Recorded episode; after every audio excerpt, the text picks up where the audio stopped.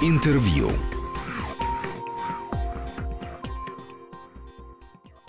И мы снова в студии, Антон Долин у микрофона и Ольга Дыховичная сегодня наши гости. Ну вот мы начали говорить про Дэниела Спиносу, который является режиссером фильма «Живое». Он швед, молодой, да, твой ровесник примерно, чуть, может быть, постарше. Ну, чуть постарше, да. А, вот, угу. а, чилийского происхождения, снимающий на английском языке американскую картину, действие, которое, впрочем, происходит в космосе.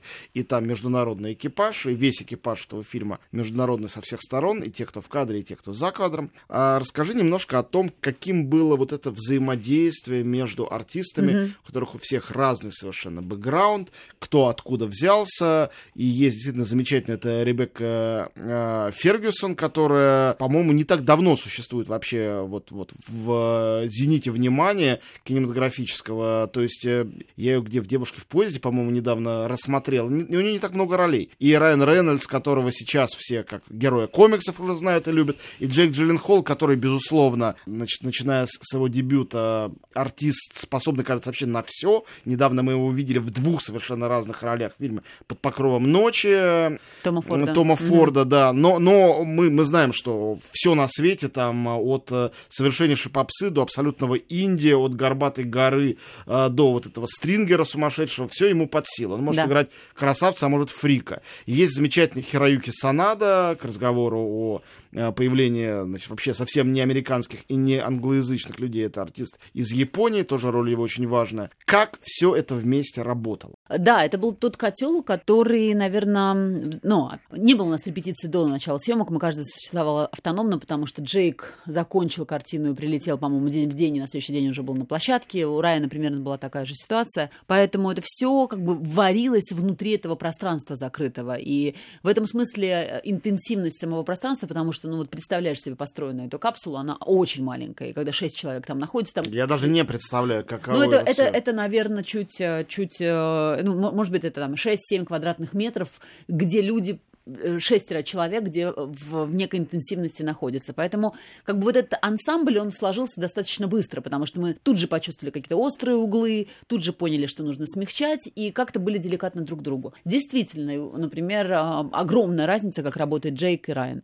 Райан — это ну, артист вода. Вот он втекает в сцену, и ты не видишь границы, где вот только что он был Райаном, а где он начал играть. И он реально путал просто там нас, коллег, путал режиссера, когда мы не понимаем, а, это уже сцена началась. То есть это человек, которому, ну знаешь, вот он, он абсолютно, а, у него безбарьерный переход в роль, при том, что он э, умеет менять характер. То есть это не то, чтобы вот он с собой... Да нет, ну, понятно, да. он природно талантливый человек, это очевидно. Да, но у него вот, вот такая артистическая природа, Здорово, он да. себя не измучивает, он он, правда вода. А Джейк совершенно иного качества. И, не качество, качество у них э, достойно друг друга. Иного подхода актера. Это человек, угу. который вот берет страницу сценария, или там, вот, вот сегодня мы снимаем одну сцену, и дальше идет по каждому слову, включая ремарки задавая вопрос режиссеру, себе, нам, коллегам, зачем? Зачем мы сюда входим? Зачем мы говорим друг другу привет, если... И, и действительно, порой ну, сценаристы пишут привет, а зачем люди говорят друг другу привет? Они там э, несколько месяцев находятся, не выходя из этого пространства. То есть это привет не имеет никакого смысла. И это человек, который просто фанатичным образом докапывается до каких-то мотиваций, которые даже кажется, ну, в жанровом кино. Испугался, беги. Но вот это между испугался и беги есть еще огромная пропасть какой-то мотивации, которую Джейк раскачивает. И, э, Мне кажется, у него эта одержимость вот в глазах прямо есть. Да. Почти в любой роли ты это ощущаешь. Да, это одержимость. Я думаю, что что с чем это связано, мы с ним говорили. А, он 20 лет после Донни Дарка. 20 лет он снимается вообще без единого перерыва. Сейчас у него вообще какое-то количество работ, но я не могу понять, как актер успевает делать 5-6 ролей, главных ролей в течение года. Соответственно, у него уже, э, ну, понимаешь, как, сколько он уже наработал инструментов. И самая главная его сейчас задача – это самому не повториться, это самому не начать играть то, что он уже тысячу Мне раз кажется, играл. Как раз получается. Да, поэтому это действительно это, это актер, который одержимо, не жалея жалеет себя, ну и не жалеет других, соответственно, потому что его задача и его, его задача самая важная. И, кстати, я все жду от него режиссерского дебюта, потому что то, как он чувствует сцену, чувствует площадку, он абсолютно уже созревший режиссер. Я думаю, что мы не удивимся, если следующая какая-то такая картина будет уже под его Надо режиссерским просто остановиться именем. и перестать все время сниматься. Ну хорошо, а Хироюки Санада, а сама Ребекка Фергюсон, тоже, кстати, она с точки зрения, конечно, национальной принадлежности очень интересна. Она же англичанка, которая родилась, всю жизнь прожила в Швеции. Она да, да шведка, но ан- ан- не просто англоязычная, она да. англичанка наполовину, по-моему, угу. да, и, соответственно, в американском, английском кино снимается легко. Да, у нее у нее европейский подход, она э, все делает с проживанием и переживанием, и ее работа актерская происходит внутренне, то есть она не так, не так всем заметна, как, как работа Джейка. И а у Хироюки тоже любопытно, потому что у него за плечами, у него же разное кино, и в том числе у него есть вот это вот жанровое японское кино. Да, шикарно, которое мы все любим. Да, и а, а есть еще а, чернокожий актер Ариан Бакаре, у него вообще за ним такой шекспировский театр. В этом смысле мы как будто бы, мне иногда казалось, что мне любопытно вот теперь уже увидеть, как вот этот котел, как, как вот мы с совершенно разной актерской школой и разным методом вообще там соединились. Потому что иногда казалось, что это несоединимые вещи. Ну, послушай, сейчас э, я вынужден тебя спросить про самого любимого у меня участника вашей съемочной группы. Это, конечно, оператор Шерис Макгарови. Так это и мой самый любимый это участник. Потрясающий человек. Да. Э, если кто не знает из наших слушателей, наверное, не все знают. Прежде всего, конечно, он это английский оператор, то есть он ирландец, э, который э, работал просто с лучшими британскими режиссерами. Он сделал часы для Стивена Долдри, он снимал фильм Фанатик для Стивена Фрирза, он делал замечательный замечательный триллер военный «Энигма» для Майкла Эптода. Он снимал дебют Тима Рота «Зона военных действий», невероятно жесткий, очень страшный фильм. Он работал с Сэм Тейлор Джонсон, и для нее же снимал ее дебют и 50 оттенков серого, на секундочку. Он делал, с одной стороны, Годзиллу, а с другой стороны... А ну Каренину.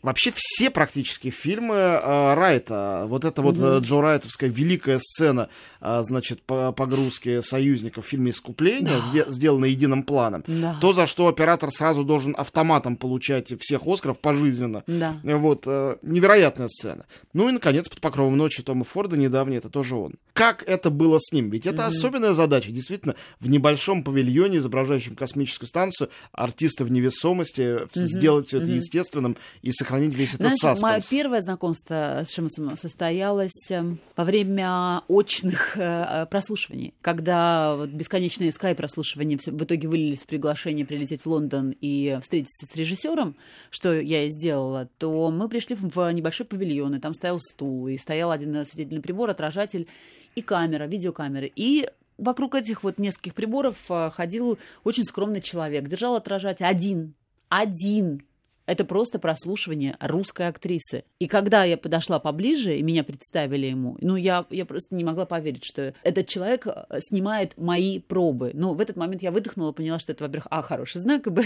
я как минимум буду там очень хорошо выглядеть. Что и случилось. Да, это факт.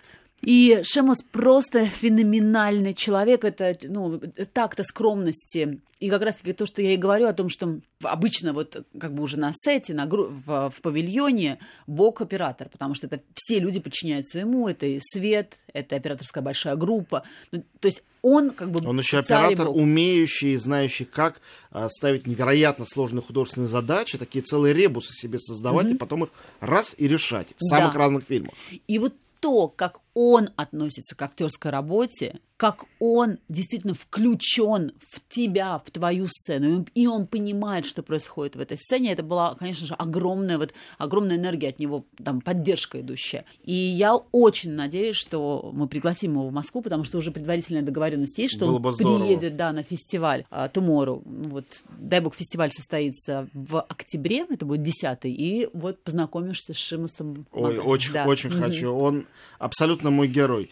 Uh, слушай, ну давай чуть-чуть отойдем все-таки от фильма «Живой». Я думаю, о нем достаточно много уже рассказали. А, вот ты упомянула фестиваль «Тумору», которым ты значит, с самого начала руководишь и в нем участвуешь. Что сейчас с ним? Что сейчас угу. всей этой истории с независимым кино? По-прежнему ли тебе это интересно, когда ты теперь у нас голливудский суперстар? И как, как у нас что будет обстоять в этом 17 году? 17 год — это десятый год существования фестиваля, и будет десятый фестиваль проведен.